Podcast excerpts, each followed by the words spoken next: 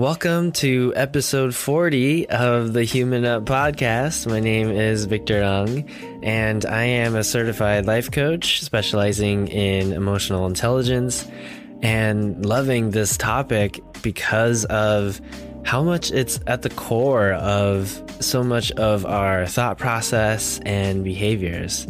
I started this podcast after realizing how much I was missing in this aspect in my life where I was taught to always be logical and to think practical, you know, think things through, suck it up and, and just, you know, uh, figure it out, right?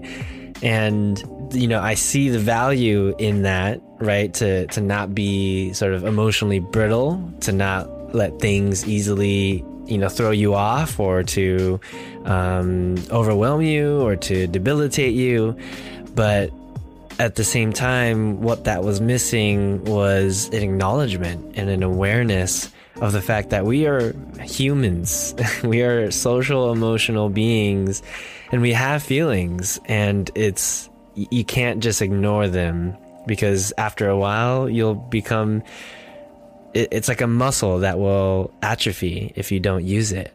This emotional intelligence about us, this intuition is all about you know, understanding how our emotions can affect so many other areas of our of our lives, of our behavior, of our of how we show up in our careers, and in, in how we treat ourselves, and how we, um, you know, connect with others.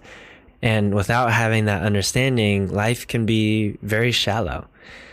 And that's what I was starting to feel after a while um, into my consulting career in technology consulting. And if you've been uh, a listener of this podcast, you'll know that whole story. But I basically started this podcast after realizing that I was not happy with my trajectory. And if I were to continue down the path that I was on, um, you know, I would end up being very unsatisfied, unfulfilled, and stagnant within my life. And that's what I want to talk about in this episode. Um, you know, finding fulfillment through the Japanese philosophy of ikigai. And this is a framework that was created uh, to showcase how you can find your reason for being and your your purpose by combining the four pillars of what you love, doing, um, what you're skilled at, what the world needs, and what the world will pay you for. We'll definitely get into all the details of that in the episode uh, where I'll read one of my older blog posts that I wrote about this topic. Um, and hopefully, this will help you find a little more clarity in in how you want to lead your life this is not like the magic pill that will fix everything and it might not apply to everyone uh, in in how they want to live their life. But if you are feeling a little stuck and not sure where to go, this can serve as a a really good tool to provide some guidance. So we'll get into it right after a quick message from my sponsor. First off, thank you for being a listener of the Human Up podcast. I definitely have so much to say and express, and all the things that I've experienced and observed throughout my life that I've honestly been cultured and, and kind of pressured to, to bite my tongue against. So I really love being able to use this platform and this medium as a podcast to do so. And it wouldn't be possible without anchor.fm, which is the hosting platform I use to distribute this podcast.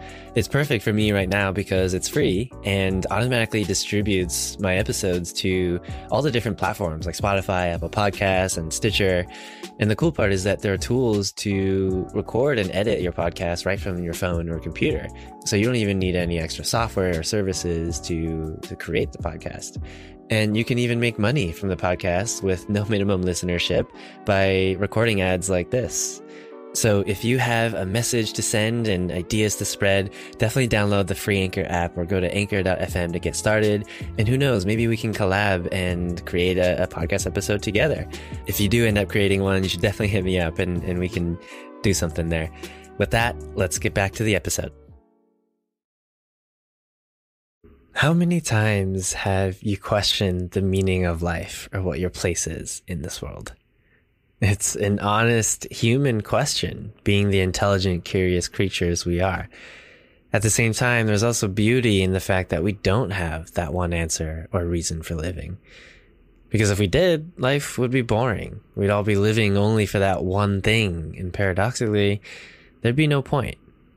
To look at it differently, what if we don't actually find our life purpose? What if we have to create it instead? The philosophy of Ikigai is a great tool to help us create that alignment in how we want to live our lives. So, what is Ikigai? The Japanese philosophy of Ikigai depicts the idea that everyone has their own reason for being and is revealed at the intersection between four pillars your passion, your mission, your vocation, and your profession. When you're doing something that you're good at, you love doing, the world needs, and is paying you for, you can say you have found your purpose. You may even have different purposes, some aligning only three of these circles, but there is at least one that hits all four. Your ikigai is fluid. You might look at this and instead of filling you with life, it confirms the fact that you haven't found that true purpose yet. And it's a little disappointing. I get it. But that might just require a slight shift in perspective here. So stick with me. First, adopting this philosophy doesn't mean that your only reason for being is by filling all four circles at full capacity. Instead, I like to think of our ikigai as a container of a fluid based on our stage of life. In some stages, it will be completely full, while very empty in others. Whatever the case, there will always be some liquid in there, leaning towards one corner or another, changing as you grow with the world. Life is an exploration of curiosity and expression, and that's going to look different as you move through it. A large part of society has drilled us into black and white thinking, contained us into believing that we have to pick that one thing, find that one passion, and specialize. But what happens when we find out that that's not it? And what happens to all of our other interests? What happens to the Renaissance men and women, the creative, multi talented, quote unquote, weird ones? You don't just have one purpose. There's no perfect one that will send you into eternal happiness. Instead, your happiness comes from how you angle your perspectives in each of the four pillars. So let's break it down. Passion. What if I don't have a passion? We hear it all the time. Follow your passion, do what you love, and it won't feel like work.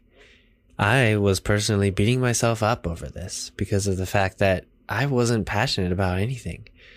It made me feel like I was losing in life because I was so lost in this aspect. This is where I had to think deeper about what passion really meant to me. I had to ask myself questions like, why don't I love what I currently do? What would happen if suddenly I didn't have to do what I do? If I had all the time and money in the world, what would I do? And am I just being too picky or wanting too much? Am I comparing myself to others and just suffering from FOMO? And then I had to dive deeper into the emotions that I left out by not acknowledging them. I asked myself questions like, what is something I should give myself more credit for?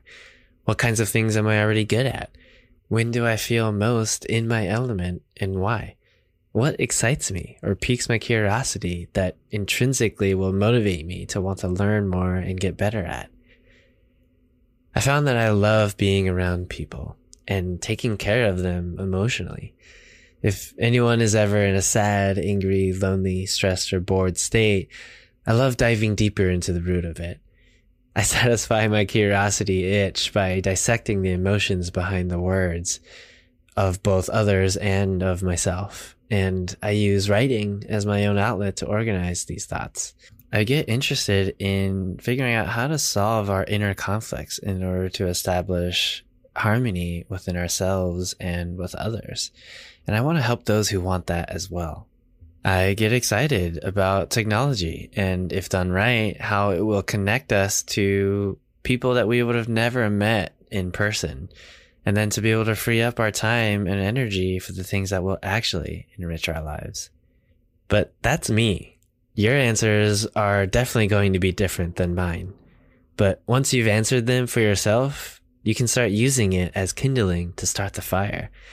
And side note, I do want to hear from you. So if any of those questions resonate with you, uh, give it some time, sleep on it or write about it and send it over to me and let's, let's chat.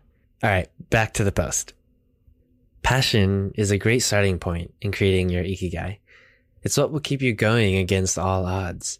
Starting with a passion will guide you in developing the right skill set, aligning with a greater cause, and to figure out how to make money doing it. If after all that you still can't find that passion, you might be able to pull it out of the other three circles. Can you learn to love what you're already good at? Can you align what the world needs with a mission of yours? And lastly, is there some element within how you're currently making money that you can just lose hours in either doing or talking about? So let's, let's keep exploring. Profession. What if I'm not good at anything? Let me ask you, are you actually decently skilled in something and you're just not giving yourself more credit for it? Is your definition of being good enough skewed based on the small few who you're comparing against? Are you just being too humble and modest and it's getting in the way of your confidence to claim your expertise? Or maybe you don't know what you don't know because it's too early in your life and career to have practiced enough.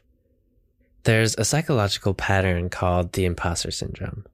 I won't go into it here, but the basic idea is thinking that you don't deserve your job role or the relationship that you're in or whatever task or identity you've been assigned as if someone is going to notice how little you actually know or how terrible you are at your job.